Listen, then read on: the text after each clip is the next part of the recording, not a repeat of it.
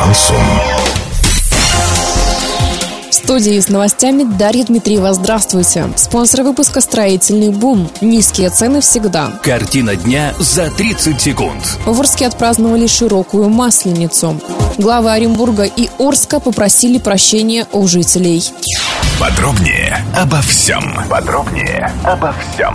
10 марта в Орске отпраздновали широкую масленицу. Народные гуляния прошли в Центральном парке. Для горожан работали торговые палатки, были устроены спортивные соревнования для детей и взрослых, в том числе и лазание на деревянный столб, на верхушке которого были закреплены названия подарков. В завершении праздника огромное чучело, установленное на площади около главной сцены, сожгли. Этот обряд по традиции знаменует уход зимы зимы и начала весны.